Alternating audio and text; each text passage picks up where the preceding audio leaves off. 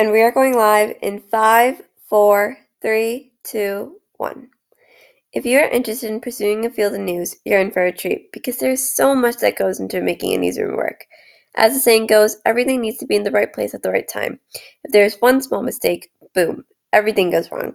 Things from writing the script to working the teleprompter all come together to create a news show. Every job has major importance to it.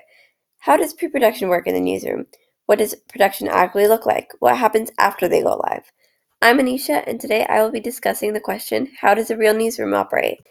Altogether, pre production takes about four steps to be successful. That's according to Forbes.com. The first step is scripting. It's when you write a script and establish a breakdown or a step by step plan for it.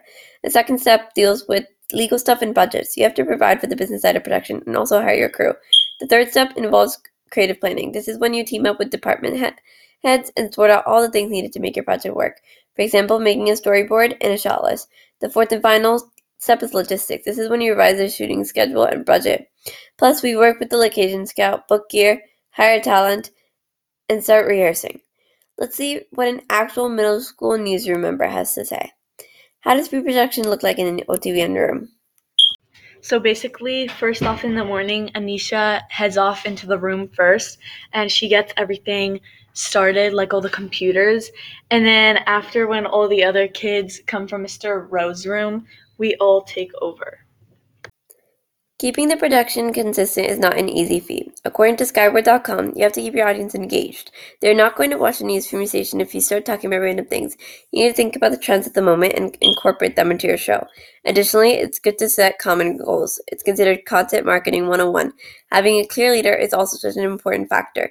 Just as the article states, quote, if solos kill great content, then confused ownership is the final nail in the coffin, end quote. Silos are when you operate in a kind of bubble or on your own or as a part of an insular team or department. Let's see what another middle school newsroom member has to say. What happens if something goes wrong in the production area?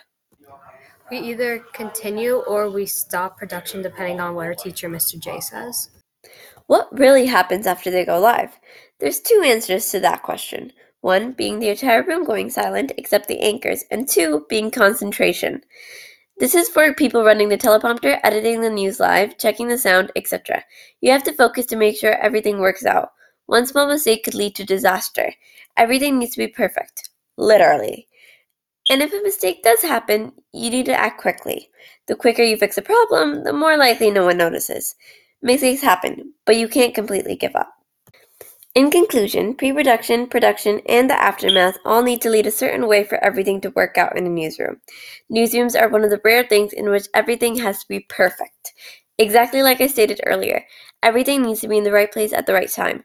Try thinking about the people working in actual newsrooms. That must be one stressful job.